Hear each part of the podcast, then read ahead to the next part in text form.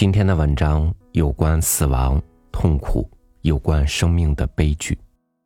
如果你暂时还是一个很怕疼痛的人，你还没有做好经受一次疼痛洗礼的准备，或者你此时不愿让情绪有多少波动，想要好好的去休息，那今天的这篇文章就略过吧。与您分享陆明的文章。有一种战争。注定单枪匹马。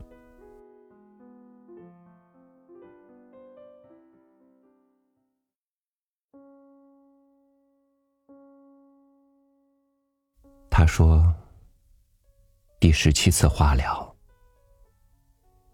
疼得受不了，想死。”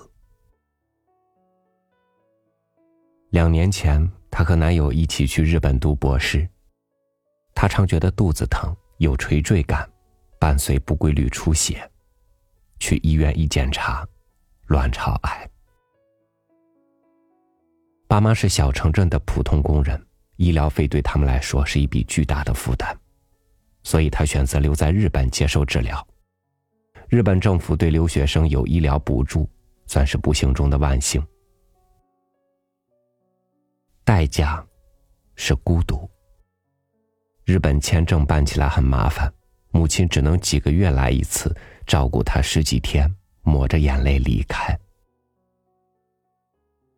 爱情是这黑暗中唯一的光。男朋友一边读博一边照顾她，像一对苦命的鸳鸯。他们是大学时候的同班同学。他记得特别清楚，第一次见到他是入学时的班会。男友剃了个特别圆的圆寸，个子不高，脑袋大但特别瘦，外套上还染色了，像泼墨一样。一开始是波澜不惊，见面打个招呼，随便聊两句。时间久了，他记住了他那诚恳腼腆的笑容。第二学期不知怎么的，周围的朋友都在传，说他喜欢他。而他听到的却是他喜欢他。小孩子经不起这样的谣言，自然会去注意对方，却发现了彼此更多的优点。非常俗套的，两个人开始一起上自习。每天晚上自习完了，他送他回寝室，离寝室越近，他走得越慢，到最后几步简直走不动。可他好像不知道有一件事叫做表白，于是姑娘等啊等，觉得这样子不行，于是挑了个月黑风高的晚上，问他，以前有没有喜欢的人？他说有，不拉不拉不拉不拉说了一大堆。姑娘不耐烦了，打断了他的叙述，说：“那现在呢？”他老老实实的回答：“喜欢你。”然后就牵手了。牵手也是我主动的，他笨死了。在一起的第二年，两人吵得特别凶，三天一小吵，五天一大吵，都是为一些非常小的事情，以至于现在完全想不起来。好几次吵完，他精疲力尽，心里想：要完蛋了。过不下去了。隔了一天，他又来找他上自习，书包里装着零食，好像什么事都没发生过一样。过了磨合期就好了。后来两人一起考研，一起读研究生，一起申请出国，一起到了日本。他说：“以为好的感情就该这样，没什么情节。”平平淡淡的，一直到老。没想到，生死考验来的这么快。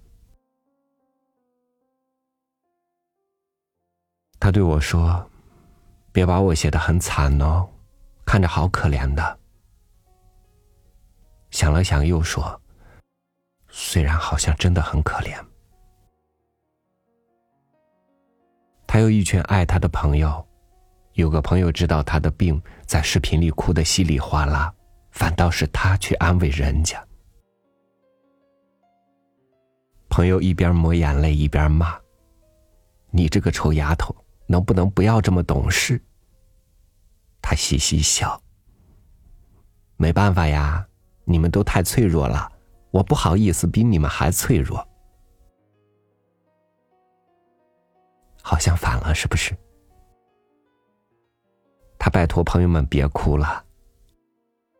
我只是生病了，又不是要死了，会死。但不是马上死，就是受点苦，还能活着，活一会儿，就很好了。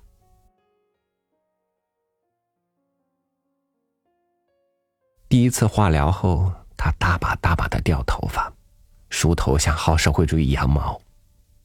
有一天头发掉光了，他拍了张做鬼脸的照片，放到微博上，说：“把猴放出来了。”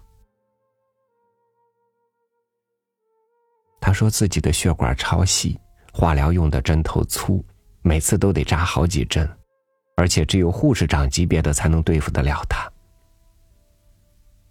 他笑自己在病房鬼哭狼嚎，深深的体会了夏紫薇的痛苦。他还哀叹他的导师运气不好，招了个不能干活的女博士。每次见到导师的时候，都觉得很抱歉。我听了，眼泪快掉下来。都什么时候了，还惦记着人家运气好不好？他说想吃素鸡，日本买不到。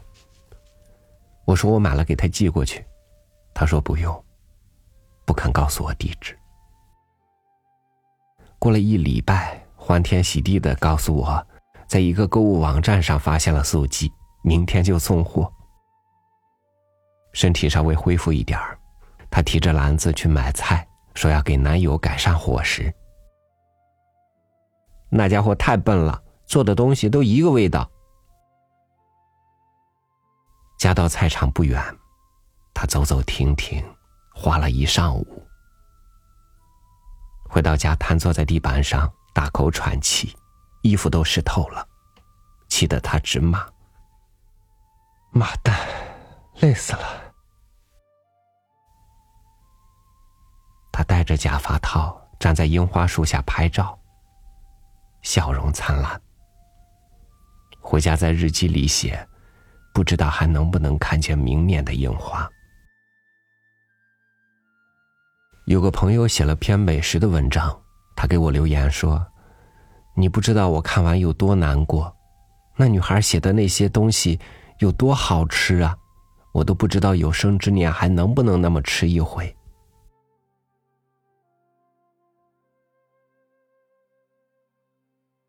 三月十日，我才不要死，把生活演成红颜薄命、英年早逝的电视剧给你们看，又没有人给我片酬，我才不干这么吃力不讨好的事儿呢。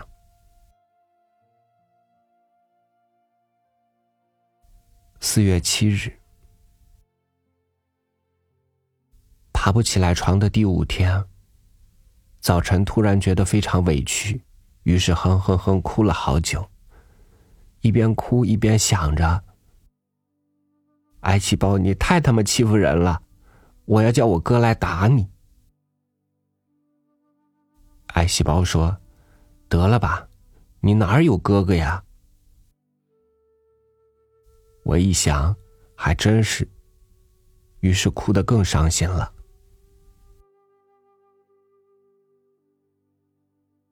五月九日，初夏的傍晚，收了洗好的衣服，慢慢叠，感觉好像回到了读研的时候。怎么去拥有一道彩虹？怎么去拥抱一夏天的风？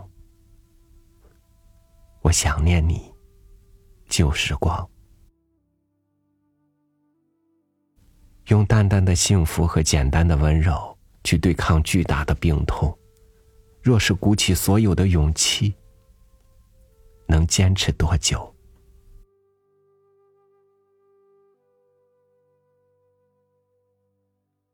结束了十次化疗，他终于出院了，开开心心的回到学校。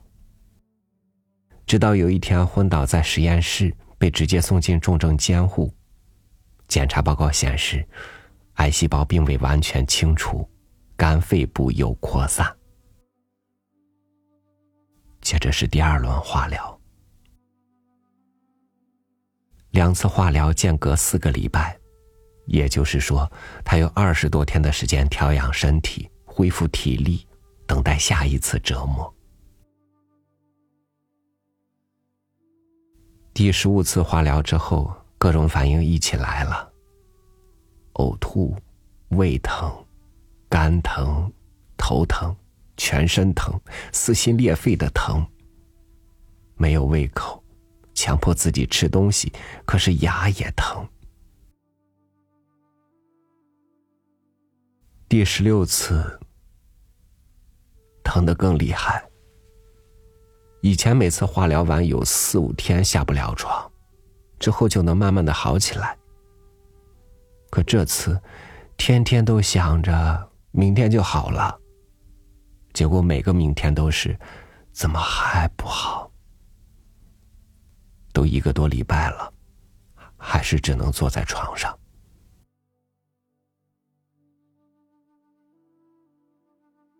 男朋友去实验室了，请了好几天假，老板要骂人的。我在网上陪他聊着天，希望能转移一下他的注意力，可以不那么疼一点我安慰道：“至少有爱人在你身边，也是一种幸福吧。”过了好久，他才回复：“以前看日剧、韩剧，看到那些身患绝症的女孩在爱人的呵护下死去。”觉得好浪漫，好感人。现在我知道，完全不是那么一回事。那样的疼发作起来，必须由你自己去承受的，别人没有办法帮你减轻哪怕一点点。有人说羡慕我，因为我的男朋友对我不离不弃。如果那也是一种幸福，我宁愿不要。我突然有一种深深的无力感。我是个局外人，除了廉价的同情和虚妄的祝福，还能给他什么呢？请不要对我说什么，再坚持一下，忍一忍就过去了，一定会好起来的。你们不知道我在忍受什么，也不知道我在坚持什么。所以你们是心有余而力不足，先生，和站着说话不腰疼，小姐。祈祷、鼓励、加油、点蜡烛，这些对我没有意义。与死神搏斗的夜晚，是寂静的。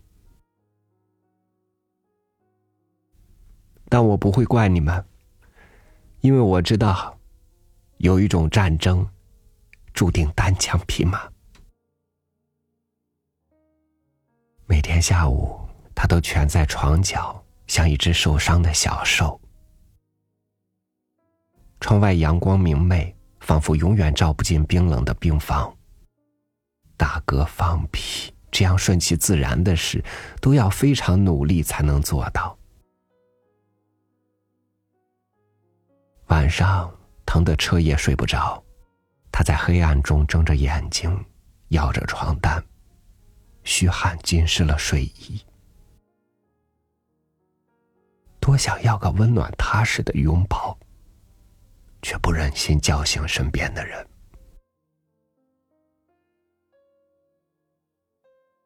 那天中午，她的心情灰暗透了，实在没胃口。男友又一个劲儿的催她多吃点，他火气上来。一扬手，一碗汤洒在床上。他吃惊的看着湿淋淋的床单，没想到自己还有力气能打翻一碗汤。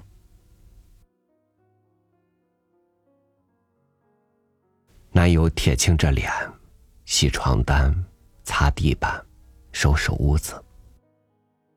一下午，两人不说话。晚饭端上来，排骨一丝一丝的撕好了，苹果切成指甲盖大，萝卜片的薄薄的，堆成小雪山的模样，上面还放了个樱桃。他的眼泪一颗一颗滴在碗里。七月二十八日，大学那会儿，班里有个姑娘戴牙套，午饭还偏偏买了鸡腿。他的好朋友见了，默默拿过鸡腿，把腿肉剔下来给牙套姑娘吃，最后还把没剩什么肉的骨头啃干净。我们这些同坐一桌的人感慨万分，纷纷表示，将来自己若有男友，至少要能如是。如今我也有此待遇，但我其实想念我的好牙口。八月十二日，最近是个不太好对付的家伙。每次你们问怎么样的时候，因为不甘示弱，我都会回答还好，不然还能怎样？不好，很累，好绝望。八月二十五日，吃晚饭的时候一边吃一边哭。我是个从来都没什么运气的人，所以对生活从来也没有什么奢望。我只想和爱的人平安相伴到老，很平庸的。粗茶淡饭便好。早知今日，还不如没出生在这世上。生而为人，真是太对不起了。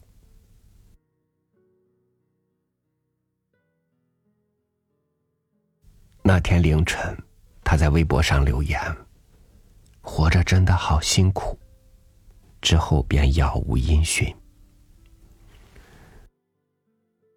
有次陪外公住院，听护士们说起一位德高望重的主任医生，在他的手底下，不知治好了多少人，又送走了多少人，末了自己也患上绝症。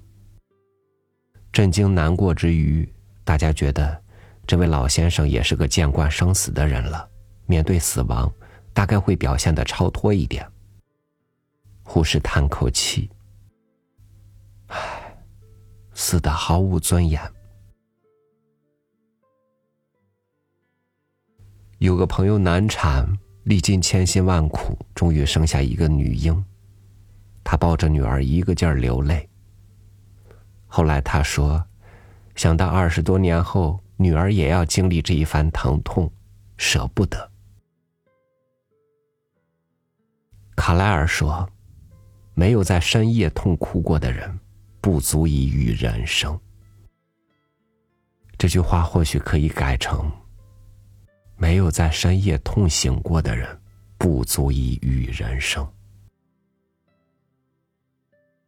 外公去世后，我在本子上一遍遍写：天地不仁，以万物为刍狗。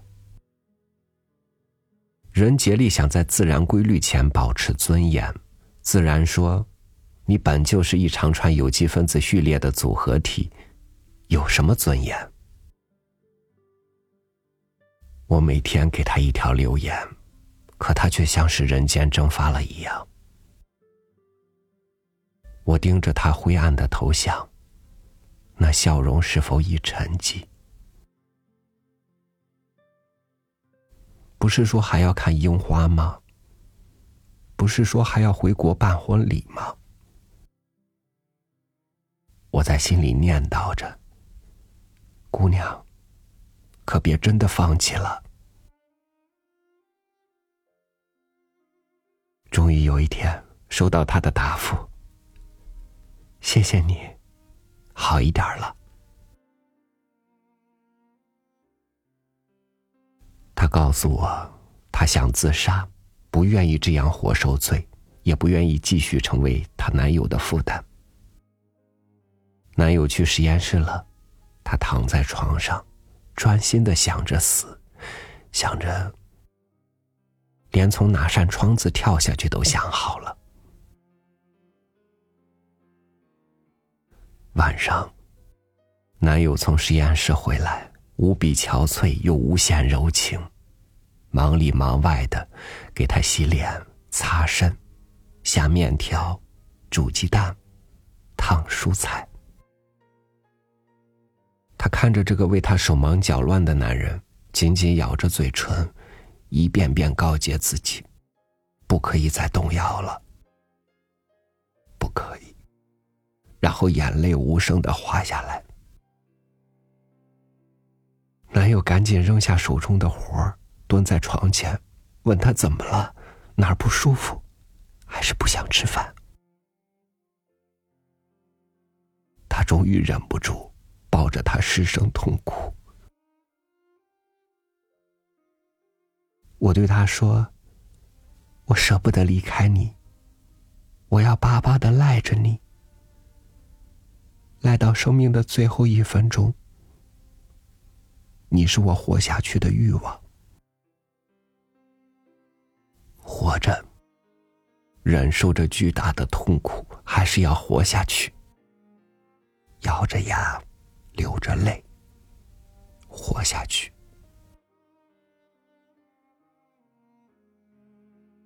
有一天梦见了外公，醒来时我突然明白，天地不仁。并不是最终的答案。翻出了那本笔记，满页潦草的字迹。我在“万物为刍狗”后面加了一句：“已是乾坤大，犹怜草木青。”知道语言在病痛面前是苍白的，可有些话，还是想对那姑娘说。有一天，你站在蔚蓝的海边。你看着樱花漫山遍野，你品尝着精致的美食，你和爱人尽情的缠绵。那时，你会感谢现在的你，给了未来的你机会。他的网名叫轩轩，喧闹的喧，渲染泪下的渲，在世间热闹处无声的流泪。不愿打扰到那些欢乐的人们。